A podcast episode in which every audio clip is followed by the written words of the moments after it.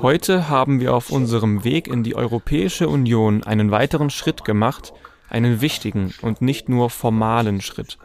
Die Ukraine hat den zweiten Teil ihres besonderen Beitrittsgesuchs gestellt, den jeder Staat für den Mitgliedschaftsantrag stellen muss. Normalerweise dauert das Monate. Wir haben das in wenigen Wochen geschafft.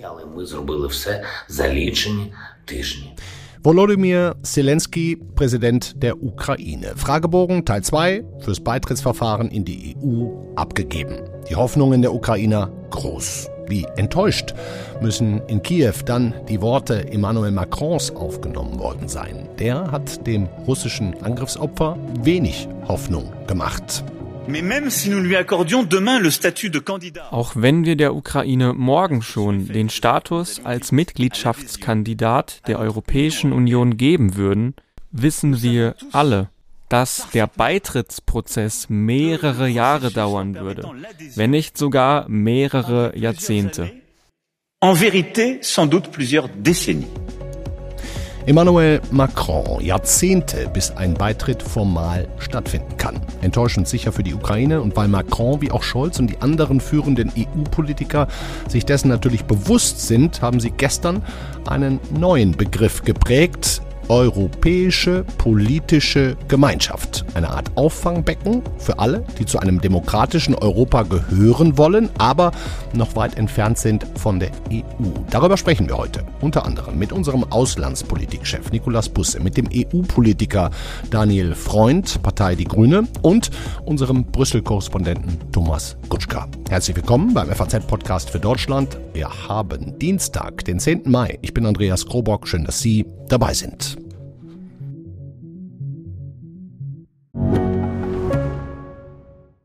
Bin Dr. Falk Stierkart und leite ein medizinisches Versorgungszentrum in Erlangen. Der Job als niedergelassener Arzt ist nicht unattraktiv, aber er scheitert oft schon an der Wurzel. Wenn unser Studiensystem nicht darauf ausgelegt ist, genug Ärzte in guter Qualität auszubilden, wie soll die medizinische Versorgung in Mittelfranken dann gedeckt sein? Die besondere Nähe der niedergelassenen Haus- und Fachärzte ist in Gefahr. Was die Gesundheitspolitik jetzt dringend ändern muss, erfahren Sie auf rettetdiepraxen.de. Gestern am 9. Mai zum Gedenken an das Ende des Zweiten Weltkriegs, da konnte man nochmal so richtig schön deutlich sehen, wie viele Lichtjahre das demokratische Europa vom Kriegsherrn Putin entfernt ist. Auf der einen Seite Militärparade in Moskau, darüber haben wir gestern ausführlich berichtet. Hören Sie gerne, wenn Sie noch nicht haben, die Sendung meiner Kollegin Theresa Weiß. Und auf der anderen Seite Emmanuel Macron, der im Rahmen der französischen Ratspräsidentschaft Reformen voranbringen will und dabei auch ein demokratisches Scheitern in Kauf nimmt. Unser FAZ-Auslandspolitikchef Nicolas Busse hat das kommentiert und gesagt und geschrieben, aus der EU kann man sogar wieder austreten treten, wenn man will. Wer allerdings einmal in den Klauen der Macht Putins war, der konnte bisher nicht entkommen. Kleiner, nee, großer Unterschied. Jetzt ist er hier bei uns. Hallo, Nikolas Busse. Ja, schönen guten Tag. Herr Busse, Sie drücken in Ihrem Leitartikel ja damit auch ein bisschen die Hoffnung aus, dass uns dieser Krieg lehrt, vielleicht etwas positiver auf Brüssel, auf die EU zu schauen. Und da haben Sie das wunderschöne Wort Gurkenkrümmungsgemeinschaft gefunden, als die viele die EU sehen. Wie meinen Sie das? Ja, man hat sich ja in der öffentlichen Debatte in den vergangenen Jahren, nicht nur in Deutschland, in vielen Ländern äh, der EU, oft äh, über den, die Brüsseler Bürokratie lustig gemacht oder sich sogar über die geärgert. Mhm. Und ich glaube, da geht oft verloren, wofür die EU eigentlich gegründet worden ist. Mhm. Der frühere Kommissionspräsident Juncker hat immer gesagt, wenn man wissen will, wofür die EU steht, dann sollte man in Europa Soldatenfriedhöfe besuchen. Mhm. Und das ist es ja eigentlich. Also die, die EU ist halt ein Friedensprojekt. Ich sage immer, das ist auch viel billiger, die EU mit all ihren Bürokraten zu unterhalten und mit all diesen Räten in Brüssel als Krieg gegeneinander zu mhm. führen. Mhm. Mhm. Ähm, wir haben uns da halt in, einem, in der EU auf einen anderen Modus der Konfliktlösung verständigt. Es ist ja so, dass Länder nicht immer einer Meinung sind und äh, äh da gibt es Interessenunterschiede und da streitet man sich. Aber es macht halt einen Unterschied, ob ich das an einem Ratstisch in Brüssel mache, ja. unter Völkern, die prinzipiell gleichberechtigt sind, ja. oder ob ich, so wie Herr Putin, sage, ähm, äh, meine Nachbarn, die müssen mir untertan sein. Die mhm. müssen tun, was ich von ihnen will und ich erhebe einen Hegemonialanspruch. Mhm. Und meine Hoffnung ist, und das ist das, was ich auch äh, versucht habe, mit diesem Kommentar zum Ausdruck zu bringen, dass wir uns äh, in dieser schrecklichen düsteren Stunde, in der sich Europa im Augenblick äh, befindet, äh, mehr bewusst werden, was wir da eigentlich an der EU haben, bei allen äh, kritikwürdigen Punkten, die dieses Unternehmen auch immer wieder zutage fördert. Hm. Nun hat Emmanuel Macron gestern Abend mindestens zwei zentrale Ankündigungen und Aussagen gemacht, was, was EU-Reformen angeht, auf einem möglichen Konvent. Darüber reden wir im zweiten Teil der Sendung. Mit Ihnen, Herr Busse, würde ich gerne über einen EU-Beitritt der Ukraine sprechen. Wir haben es ja eingangs gehört, Macron glaubt, dass es noch Jahrzehnte dauern wird. Das dürfte die ukrainische Regierung nicht so sehr begeistern. Die beeilen sich ja im Moment wie verrückt, haben sämtliche Fragebögen schon an die EU zurückgeschickt. Das hat Zelensky gestern Abend gesagt und dann kommt der Macron und sagt, nö, das kann Jahrzehnte dauern. Was glauben Sie, wie kommt das in Kiew an? Ja, ich nehme an, dass Sie da äh, enttäuscht sein werden, aber es ist natürlich realistisch. Der Beitritt zur EU so wie es im Augenblick ähm, funktioniert und so wie er in den Verträgen vorgesehen ist, ist nicht ein Beitritt zu einem äh, mhm. Golfclub, sondern, sondern das ist was, wo man als Staat auf vielen, vielen Gebieten ähm, vorbereitet sein muss. Man muss seine gesamte Rechtsprechung anpassen. Es muss auch äh, die gesamte Bürokratie überarbeitet werden. Es muss ein gewisser Level an, an Wirtschaftsleben, an wirtschaftlicher Konkurrenzfähigkeit erreicht werden. Die Gerichte müssen auf eine gewisse Art und Weise funktionieren, die öffentliche Verwaltung und viele, viele, viele, viele Dinge. Ähm, das ist ein Problem, das wir ehrlich gesagt nicht nur äh, jetzt mit der Ukraine haben, ähm, äh, sondern mit vielen anderen Beitrittskandidaten auch schon gesehen haben. Diese Verhandlungen ziehen sich über Jahre hinweg hin. Darauf hat er gestern hingewiesen. Ich finde das ja. ehrlich und realistisch. Man, man, sollte das, man sollte das laut sagen. Ähm, der Ukraine geht es ja vor allem um das politische Signal. Das können sie aber trotzdem bekommen, äh, indem man äh, im Sommer äh, die Beitrittsverhandlungen startet. Das ist ja nicht ausgeschlossen.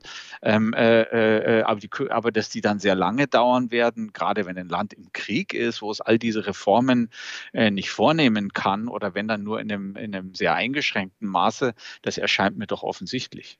Wenn die Ukraine zumindest diesen Beitrittskandidatenstatus hätte, was in diesem Sommer, Sie sagen es, passieren könnte, ähm, hätten Sie denn dann auch Vorteile schon? Ja, man kann, man kann da natürlich äh, immer zusätzliche Vereinbarungen treffen, die dann den Austausch oder den, äh, oder den Handel oder äh, andere Dinge ähm, befördern, wobei die Ukraine ja schon sehr viel Unterstützung von, von Europa äh, ja. bekommt. Das ist so, ich sage das mal so ein bisschen flapsig, natürlich so ein bisschen der Trostpreis ähm, äh, dafür, dass sie nicht in der NATO gelandet sind. Dann sagen die, okay, dann, dann wenigstens in die EU und sie erinnern sich vielleicht an die, an die Debatte, Debatte, die es ähm, äh, vor, vor ein paar Wochen gegeben hat, als offenbar die Ukraine und Russland, wir wissen es ja nicht genau, aber offenbar haben die ja ähm, ernsthafter über so einen Neutralitätsstatus mhm. verhandelt.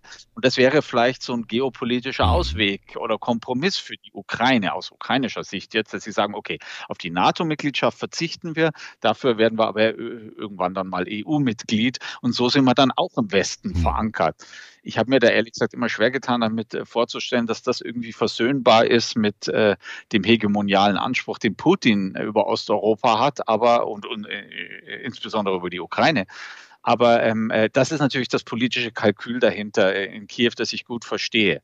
Am Freitag war ja auch die EU-Kommissionspräsidentin Ursula von der Leyen zu Gast bei uns auf dem FAZ-Kongress und die hat, ähm, was diese Unterstützung für die Ukraine und eventuelle andere Lösungen angeht, auch was ganz Interessantes gesagt. Das können wir uns mal eben zusammen anhören. Ich glaube, das Beste ist das folgende Vorgehen, nämlich dass wir sagen, Wir bauen jetzt einen Wiederaufbaufonds auf für die Ukraine und zwar nicht nur europäisch, sondern die ganzen internationalen Finanzinstitutionen müssen auch dabei sein und all die anderen Länder, die weltweit die Ukraine unterstützen, ganz vorneweg unsere amerikanischen Freunde, die wollen da auch mitmachen, mit dem folgenden Ziel. Massive Investitionen zum Wiederaufbau gekoppelt mit Reformen. Und diese Reformen und diese Investitionen können dann den Weg ebnen und auch den Prozess beschleunigen in unsere Europäische Union. Mhm. Da wären wir wieder dann bei dem, was Sie Trostpreis genannt haben, Herr Busse, mit dem, mit dem Beitrittskandidatenstatus. Jetzt hat Macron sogar noch eins draufgesetzt, als er diese sogenannte europäische politische Gemeinschaft, ein völlig neuer Begriff ins Spiel ähm, gebracht wurde. Was soll das denn werden? Europäische politische Gemeinschaft? Äh, das müssen wir dann irgendwann mal den Macron selbst fragen und das müsste er dann darlegen. Aber ähm, schon aus dem Begriff äh, leitet sich ja ab, dass es da eher um was Politisches gibt. Die bisherigen Assoziationsabkommen, die die EU ähm, hat oder Partnerschaftsabkommen mit anderen Staaten, die nicht Mitglieder sind, sind ja meistens wirtschaftlicher Natur. Da geht es um irgendwie so Freihandelsabkommen oder überhaupt Handelsabkommen. Und das klingt jetzt eher politisch, dass man sich so ein bisschen politisch abstimmt.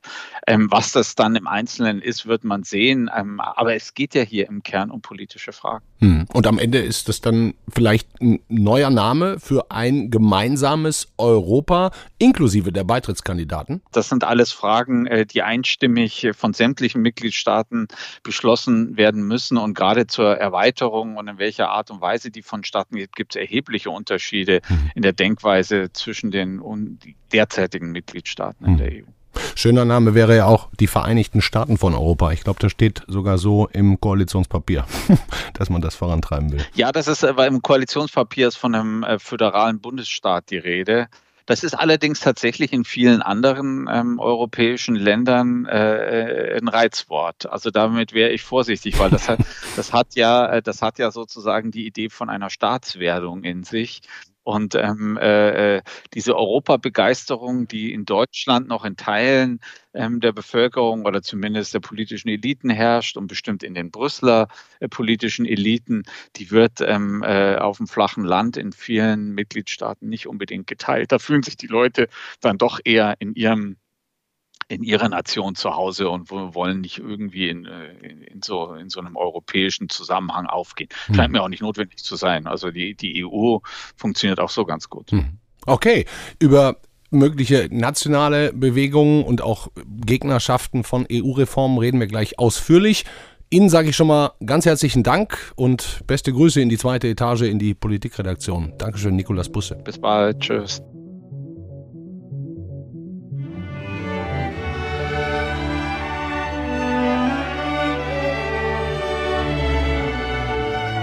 Partystimmung im Straßburger Plenarsaal. Ein Tanz für Europa wurde aufgeführt. Hunderte ganz normale Bürgerinnen und Bürger waren eingeladen, um gemeinsam zu feiern. Unter anderem mehr Bürgerbeteiligung und eine geplante Reform der EU-Verträge dass die Ukrainer, die sich weiterhin der russischen Angriffe erwehren müssen, diese ausgelassene Stimmung und die Botschaft, nee, nee, so schnell werden wir euch sicher nicht in die EU aufnehmen können, dass das nicht wirklich erbaulich ist, haben wir gerade gehört. Und dennoch wollen wir uns die geplanten anderen Dinge der EU jetzt mal genauer anschauen. Ist gar nicht so unkompliziert. Und zwar zuerst mit unserem Korrespondenten der FAZ in Brüssel. Hallo Thomas Gutschka. Ich grüße Sie, Herr Coburg. Herr Gutschka, haben wir es bei dieser geplanten Reform ganz grundsätzlich mit einer aus Ihrer Sicht wichtigen Änderung zu tun? Werden sich ja unsere Hörer fragen. Oder sind das nur weitere tausende Paragraphen auf Millionen Seiten Papier? Also diese Konferenz für die Zukunft Europas hat ganz viele Einzelvorschläge gemacht, 350 insgesamt. Mhm. Und wenn man sich das genau anguckt, äh, dann sind die allermeisten Vorschläge davon zu machen, ohne dass man etwas an den Verträgen ändert. Wenn man ehrlich ist, sind viele dieser Vorschläge auch jetzt schon Teil des Programms der Kommission. Mhm. Ähm, Nachtzüge zu fördern, die, die Konnektivität, wie man das sagt, in Europa voranzubringen durch mehr grenzüberschreitende Verbindungen oder wenn es um besseren Insektenschutz geht. Das sind alles Dinge, ähm, die keine großen Änderungen äh, äh, brauchen. Also keine Gesetze sozusagen. Schon nachgeordnete äh, Richtlinien, äh, äh Verordnungen, wie wir das hier im normalen Gesetzgebungsverfahren haben, aber eben dafür muss man nicht an die EU-Verträge rangehen. Hm. Ein ganz wichtiger Punkt ähm, scheint mir das Ende der Einstimmigkeit zu sein, das geplant ist. Ne? Bisher mussten ja bei den wichtigen Entscheidungen der EU immer alle dafür oder alle dagegen sein. Das soll jetzt geändert werden. Und das wäre dann aber schon auch eine Vertragsgeschichte, eine große Vertragsgeschichte, oder? Ja, ähm, da geht es dann ans Eingemachte, wobei für diesen speziellen Fall, dass man auf einem Politikfeld von der Einstimmigkeit zur qualifizierten Mehrheit übergeht, gibt es tatsächlich eine Sonderklausel im geltenden EU-Vertrag, äh, mit der man das machen kann, ohne dass man eine große Konferenz der Vertragsstaaten einberufen muss und einen Konvent ähm, einrichten muss. Mhm. Das ließ sich also tatsächlich mit so einer mit sogenannten Passerellklausel machen. Trotzdem ist es so, man braucht immer Einstimmigkeit. Und diese Frage, ähm, da geht es natürlich allen Staaten um ihre nationale Entscheidungshoheit, um ihre nationale Souveränität. Wir reden hier ja über die Steuerpolitik, über die Haushaltspolitik und über die Außenpolitik, einschließlich der Verteidigungspolitik. Und wir alle wissen, wie schwierig solche Entscheidungen sind. In Deutschland zum Beispiel muss der Bundestag jedes Mal ein Mandat erteilen. Da kann die Regierung gar nicht in Brüssel zustimmen, ohne dass sie dieses Mandat hat. Und deswegen ist es immer notwendig, aus Sicht der allermeisten Regierungen ähm, zumindest hier eine, äh, eine Möglichkeit zu haben, oder sie brauchen eine nationale Möglichkeit, um dieser besonderen Verfassungslage auch gerecht zu werden. Hm. Nochmal zu dieser Einstimmigkeit. Warum will Frankreich und ja wohl auch Deutschland die weghaben? Ist es so ein bisschen äh, als eine Art Ausweg zu sehen, um dann Länder wie Ungarn oder Polen, die sich ja oft mit Gegenstimmen gegenseitig geholfen haben, um die härter an die Kandare zu nehmen? Oder wofür ist das geplant? Ja, das spielt auch eine Rolle, ähm, insbesondere weil die Einstimmigkeit ähm, auch in dem sogenannten Rechtsstaatsverfahren nach Artikel 7 des EU-Vertrags vorgeschrieben ist. Wenn man einen Staat sanktionieren will, weil er gravierende und anhaltende Rechtsstaatsverstöße ähm, hat, dann braucht man dafür eine einstimmige Entscheidung. Mhm. Der betroffene Staat selbst stimmt nicht mit, aber in diesem Fall ist es so, dass dann, wenn es um Ungarn geht, Polen sich schützend vor Ungarn stellt und umgekehrt auch. Und das sind eben beiden Staaten, gegen die Verfahren laufen. Und, und, und das würde dann damit sozusagen unmöglich gemacht, aber jetzt lassen Sie mich dreimal raten, Polen und Ungarn wären dagegen. Ganz genau. Und nicht nur Polen und Ungarn. Es äh, gibt auch viele andere Staaten, die sehr skeptisch sind, wenn es darum geht, hier die Entscheidungshoheit abzugeben. Das grundsätzliche Argument derer, die das fordern, ist, dass die Europäische Union entscheidungsfähig bleiben soll. Ähm, und zwar auch vor dem Hintergrund, dass sie ja weiter wachsen kann, mhm. wachsen soll, wenn zum Beispiel die Westbalkanstaaten aufgenommen werden. Und mit jedem Staat, den man zusätzlich hineinholt, wächst das Risiko, dass dieser eine Staat in einer ganz speziellen Frage alle anderen blockiert. Und wir wissen noch von der von dem letzten Mal, als man dieses Verfahren angewendet hat, 2002, 2003, als es einen Verfassungskonvent gab, wie schwierig das plötzlich wurde. Der einigte sich zwar auf einen Vorschlag, aber der wurde dann gleich in den ersten beiden Referenten abgelehnt, in Frankreich und in den Niederlanden, also sogar noch in zwei Gründerstaaten. Und daher rührt die Skepsis vieler Staaten, die eben nicht wollen, dass sie äh, hier in eine solche Situation kommen, wo sie ein Referendum abhalten müssen, wo das dann natürlich auch von bestimmten Gruppen instrumentalisiert werden könnte. Mhm. Und hinzu kommt, dass es einfach eine Menge Staaten in Europa gibt, die auch nicht wollen, dass die Union weiter vertieft wird, die im Gegenteil jetzt schon bei der Politik sich immer wieder Ausnahmen äh, aushandeln äh, und äh, doch in Sorge sind, dass ihr nationaler Entscheidungsspielraum immer kleiner wird. Hm. Herr Guschka, ganz ehrlich, für mich hört sich das jetzt ein bisschen so an, als würde sich die Katze in den Schwanz beißen, denn ähm, wir brauchen quasi Einstimmigkeit, um das Gesetz der Einstimmigkeit ähm, abzuschaffen. Ganz ehrlich, diese Einstimmigkeit ist nicht besonders wahrscheinlich. Das stimmt. Ähm, allerdings muss man sagen, um den Konvent selbst einzuberufen, reicht die einfache Mehrheit mhm. der Mitgliedstaaten. Also nur für diesen prozeduralen Schritt, nicht für das Ergebnis. Mhm. Und ähm, die entscheidende Frage ist, ob es gelingt, hier 14 Länder zu finden, die bereit sind, das zu unterstützen. Bis jetzt sind es nur sechs. Deutschland, Frankreich, Italien und die drei Benelux-Länder, mhm. was genau die sechs Gründerstaaten der Europäischen Union sind. Und gestern haben 13 andere Staaten, also fast schon die Mehrheit, davor gewarnt, jetzt auf voreilige Weise ein Vertrag, Verfahren zur Vertragsänderung einzuleiten. Mhm. Und das war genau die Warnung, jetzt schon im Juni einen solchen Beschluss zu fassen. Mhm. Dankeschön, Thomas Gutschka. Beste Grüße nach Brüssel. Sehr gerne. Wir haben jetzt über die geplanten EU-Reformen gesprochen, ausgehend vor allem vom Plan der sechs Gründungsmitglieder. Und einer, der mit in den Arbeitsgruppen saß, in leitender Funktion, einer, der dieses Reformprojekt mit vollem Einsatz vorantreibt, ist der Europaabgeordnete der Grünen Daniel Freund. Und der ist uns jetzt zugeschaltet. Freue mich. Hallo, Herr Freund. Schönen guten Tag. Hallo. Alle, mit denen ich gesprochen habe, Herr Freund, sagen überwiegend gute bis sehr gute Ideen. Abschaffung der Einstimmigkeit, mehr Rechte für das Parlament, im Gesundheitsbereich mehr Rechte für die EU-Kommission, dazu diese sehr demokratisch anmutende Bürgerbeteiligung. Was von all diesen Punkten ist Ihnen das wichtigste Anliegen? Also das Thema, was immer wieder kam, ist die Frage der Einstimmigkeit. Mhm. Äh, das hat man vor allen Dingen in den in, viel, in den vielen Gesprächen mit den Bürgerinnen und Bürgern gehört. Die sagen dann natürlich erstmal, naja, wir wollen, äh, dass unsere Grundwerte und die Rechtsstaatlichkeit ordentlich verteidigt werden. Oder wir wollen, dass Großunternehmen endlich wenigstens ein bisschen Steuern zahlen in der Europäischen Union. Oder wir wollen in der Welt mit einer starken Stimme sprechen, wenn es um Krieg und Frieden geht. Mhm. Aber am Ende, warum passiert es nicht? Man kommt sehr schnell immer auf die Frage der Einstimmigkeit und das haben die Bürgerinnen und Bürger auch sehr stark und sehr schnell verstanden und deshalb das an allen Stellen immer empfohlen. Mhm. Nun hat uns unser Brüssel-Korrespondent Thomas Gutschka gerade schon durchdekliniert, wie viele Länder bei einem Konvent im Sommer noch umgestimmt werden müssten. Denn es braucht ja zum Beispiel eine einstimmige Entscheidung, um in Zukunft eben nicht mehr einstimmig entscheiden zu müssen. Haben Sie auf dem Schirm, Herr Freund, wie viele Mitglieder Sie noch umstimmen müssen in den nächsten Wochen und Monaten? Also um die Debatte anzufangen, um erstmal einen Konvent einzuberufen, brauchen wir eine, eine einfache Mehrheit im Rat. Mhm. Dafür brauchen wir 14 Länder. Da sind wir gar nicht so weit von entfernt. Äh, das genaue äh, Verhältnis wissen wir im Moment noch nicht, aber zwei, drei Länder oder so müssen wir, glaube ich, umstimmen, um, um das zu bekommen. Und ich glaube, das ist möglich.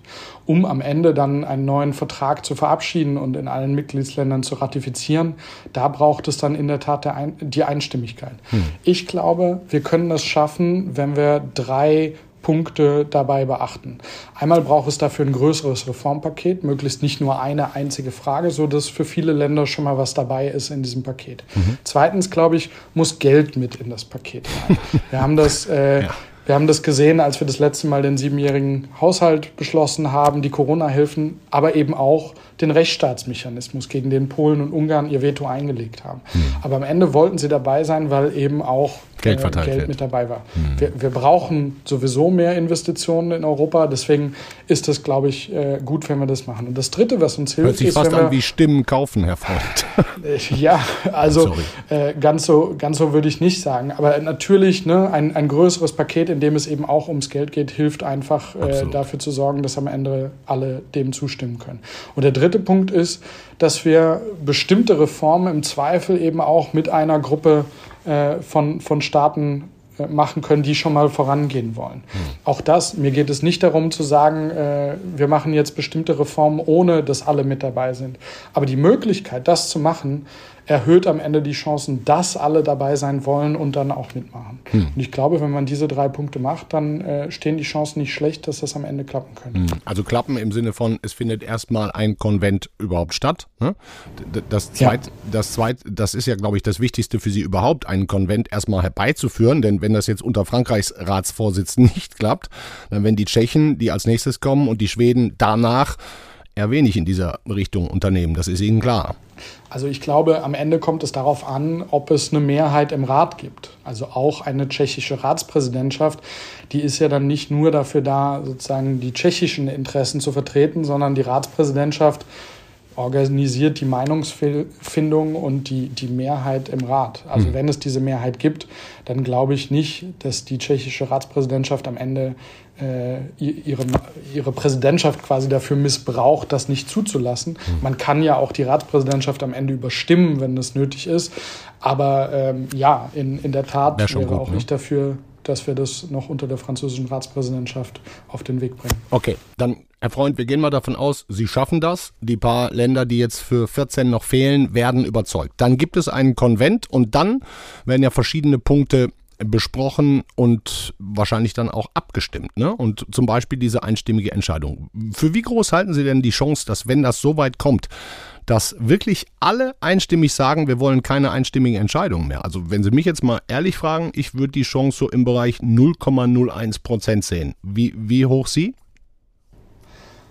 Höher. Mhm. Wir, also erstmal haben wir auch in der Vergangenheit schon äh, Politikbereiche in, in das Mehrheitsverfahren äh, überführt. Ne? Das war ja eine der, eine der Erfolge aus dem, was ursprünglich der Verfassungsvertrag war, was wir dann am Ende als Vertrag von Lissabon angenommen haben. Da haben wir viele Politikbereiche, äh, die Landwirtschaft, den Binnenmarkt, äh, Verkehr, haben wir in, in die Mehrheitsentscheidungen überführt, was alles vorher einstimmig war. Hm. Das heißt, das, das gab es alles schon mal. Aber es ist richtig, dass die Bereiche, um die es jetzt geht, wenn es ums Geld geht, wenn es um Steuern geht, wenn es um Außenpolitik geht, das sind schwierigere Bereiche. Es hat ja einen Grund, warum wir das bisher nicht gemacht haben. Aber ich glaube schon auch, dass, dass die historische Situation, wo, wo der Krieg zurück ist in Europa, wo die Entscheidungen, die wir im Moment mit Einstimmigkeit treffen müssen, wie ein Ölembargo, wie unsere Positionierung zu Sanktionen oder insgesamt zur Situation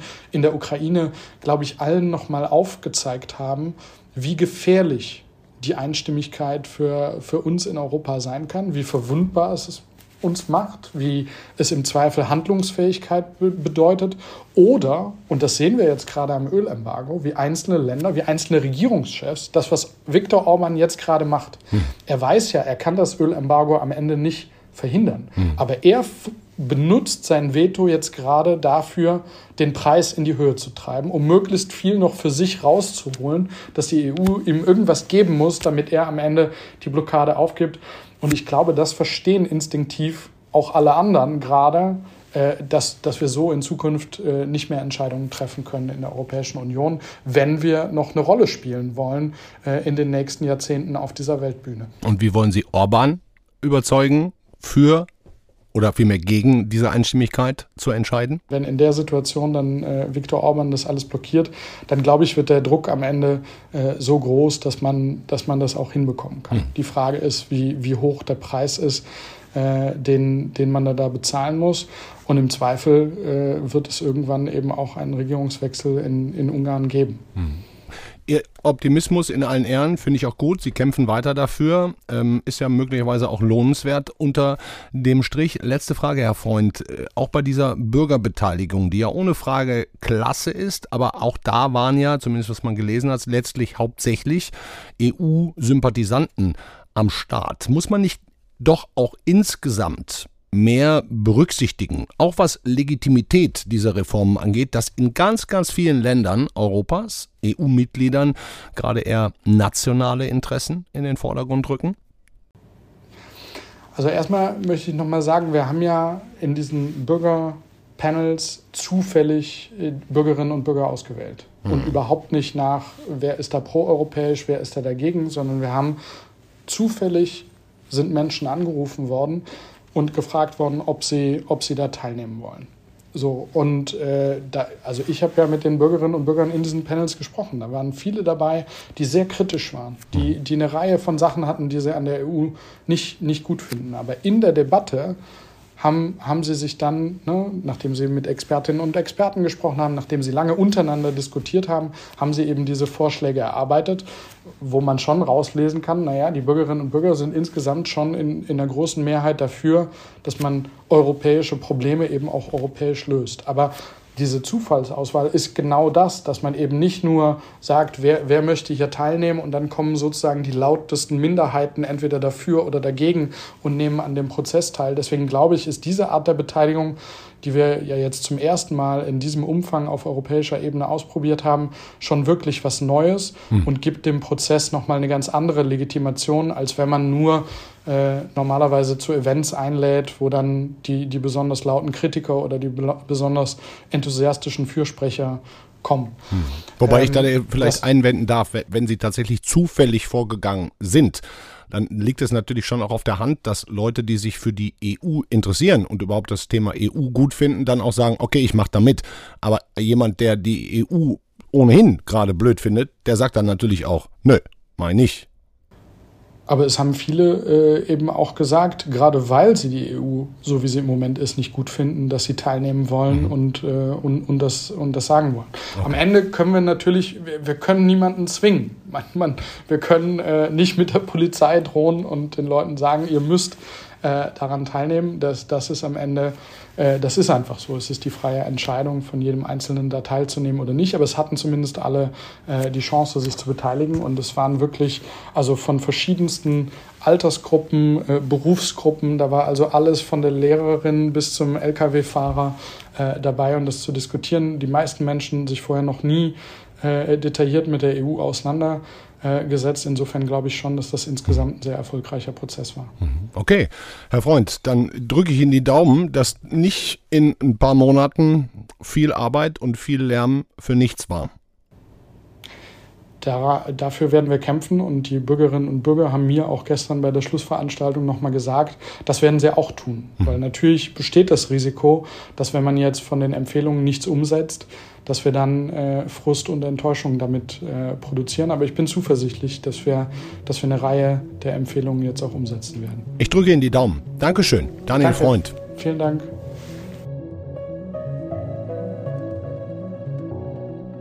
Das war der FAZ-Podcast für Deutschland an diesem Dienstag, den 10. Mai. Morgen ist der Kollege Timo Steppert aus NRW für Sie da. Da geht es dann zum ersten Mal um die erste richtig große Wahl in Deutschland in diesem in diesem Jahr, die Landtagswahl in NRW, nach dem Ergebnis, dem starken Ergebnis von Daniel Günther von der CDU in NRW, das kann ich Ihnen alles schon mal verraten, ist alles viel knapper und alles scheint möglich. Also morgen ab 17 Uhr der Daily der FAZ mit Timo Steppert. Von meiner Seite Ihnen einen schönen Abend. Ciao.